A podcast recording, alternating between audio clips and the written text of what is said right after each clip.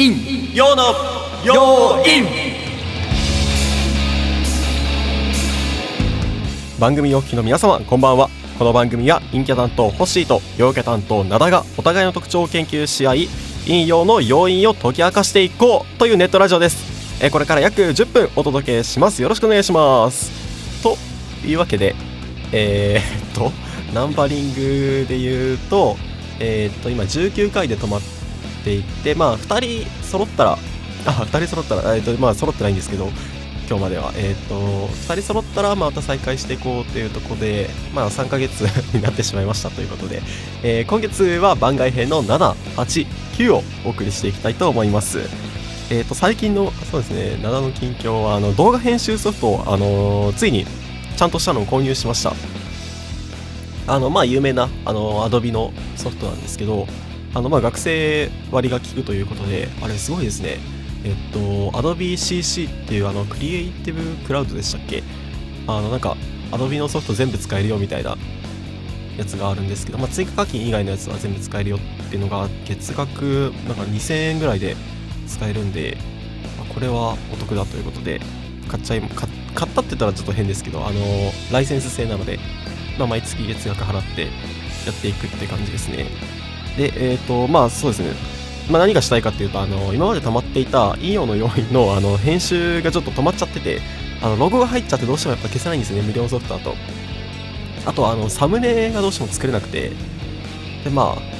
うんと、調べてなかった、調べが足りなかったのか、なんか自分の持ってるソフトだとちょっと微妙な感じだったんで、ちゃんとしたのね、買ったんで、まあ、あの8月ぐらいには上げていけたらななんて思っております。えー、さて、えー、今月は番外編の、まあ、さっきも言ったんですけど789なんですけど、えーと、今今週今週ですね。今週は、えー、今月今月じゃない。今週は、えー、メルカリ交渉術と物の売る伝え方です。で、えー、残りのねあと2回の、えーと、タイトルが、えー、信頼関係を築く4つの方法と理想のリーダーになる秘訣なので、えーと、それぞれね、ぜひ、あのー、興味深いというか、なんか興味深いってなんか自分でも変ですけど、まあ、参考にしてきた文文献が面白いので、えーと、ぜひぜひね、今月も楽しんでいけたらいただけたらなと思います。それでは最初のコーナーに参りましょう。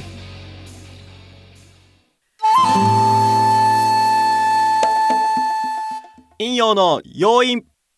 はい、えー、ということで、今回は、あの、メルカリ交渉術ということで、えーとまあ、その前にあのいろんな営業本みたいなのとか、まあ、セールストークみたいな、あのー、本とかではなかなか教えてくれない伝え方なんか伝え方の本って最近まあ流行ったりもするんですけど、えっと、そこそういった本でも、まあ、あまり書かれていないようなテクニック大事なテクニックについてちょっと今日はお話ししたいなと思いますさて、えー、じゃあ早速なんですけど、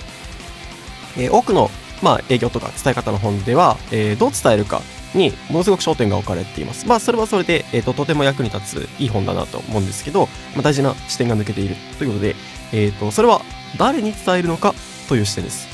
例えば多くの本では、えーとまあ、多くのねそういった伝え方がなんちゃらみたいなそういうあの、まあ、いい本だと思うんですけどそういった本では例えばケーキの魅力を引き出す技術っていうのは書いてあるんですがケーキに興味のある人かどうかっていうのを見分けたりとか興味のない人にどういったアプローチをしたらケーキ買ってくれるのみたいな方法って実は書いてないこととか、まあ、さらっと流されちゃったりしてることが多いんですよね。で、えっ、ー、と、まあ、例えばじゃあ、これ、ケーキの話で続続けると、これ何がまずいかっていうと、あの、スイーツ好きの方にケーキを勧めるのは、まあ、全く問題ないと思うんですが、例えば高血圧で甘いものを惹かれているよみたいな方には、これ喧嘩売ってることになっちゃいますよね。なので、えっ、ー、と、結構、あのー、なんだろう、誰に伝えるかっていう視点ってすごく大事な伝え方のテクニックの一つだなと思います。で、えっ、ー、と、そういう人をね、あの、瞬時に見分けるテクニックとか、まあ、どんな風に伝えたらいいの？みたいなテクニック知りたいですよね。で、えっ、と、そういった、まあ、いつもの流れですね、あの、この番組の最後にご紹介します。で、じゃあ、実際にちょっとね、あのまあ、全く、まあ、僕は別に営業やってるわけではないので、あのあれなんですが、あの、なんかこう、交渉とかをよく使うような場で実践にしてみようかなと思って、誰に売るのかっていうのを、あの考えた上で、ちょっと、あの、いろいろ工夫してみたものがありました。それがメルカリです。あの、まあ、以前ね、この番組ではな、この番組ではあの、メルカリの話がちょっと出たんで、実際どうやったら自分の有利な値段で売れるのかなみたいなのはちょっといろいろ確かめてみたんですよね。まあ、サンプル数はちょっとそれゆえ少ないんですが、えっ、と、まあ、よかったら参考にしてみてください。で、えっ、と、まあ、どんな風にやるかっていうと、えー、メルカリで購入する人たちって、まあ、値下げの文化が、まあ、あるじゃないですか。購入する人、大体値下げしてくる印象があるんですけど、そういった人たちにどう伝えたら、こちらが有利に、あのー、ことを運べるかというか、こちらの有利な値段、かつ、まあ、相手が不満を抱かないようにやっていけるかなっていうのを前考えてみたんですけど、あの、値下げに対して結構強気に出るってちょっと難しいじゃないですか。なんだろうな。えっ、と、こう、大げさな下げ方とか、大げさな釣り上げ方とかしちゃうと、あの、相手は引いちゃうんで、まあ、そういったものとか、あとは値下げ交渉そのものにちょっと抵抗があるなみたいな。まあ、安く買いたいから値下げする、するけど、交渉するけど、でもちょっとなんかストレスはかかるなみたいな。まあ日本人だったら結構あるかなと思うんですけど、まあ値下げの文化はあんまないと思うんで、あると思うんですけど、えっと、そういった方向けに値下げ交渉を楽にさせてあげるっていうテクニックをこちら側から、えっと、売る側から提供してあげるっていうテクニックです。今回ご紹介するのは。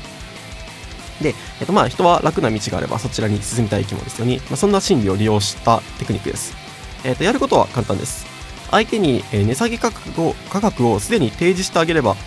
いいという方法です。例えば、えっと、なんだろうな、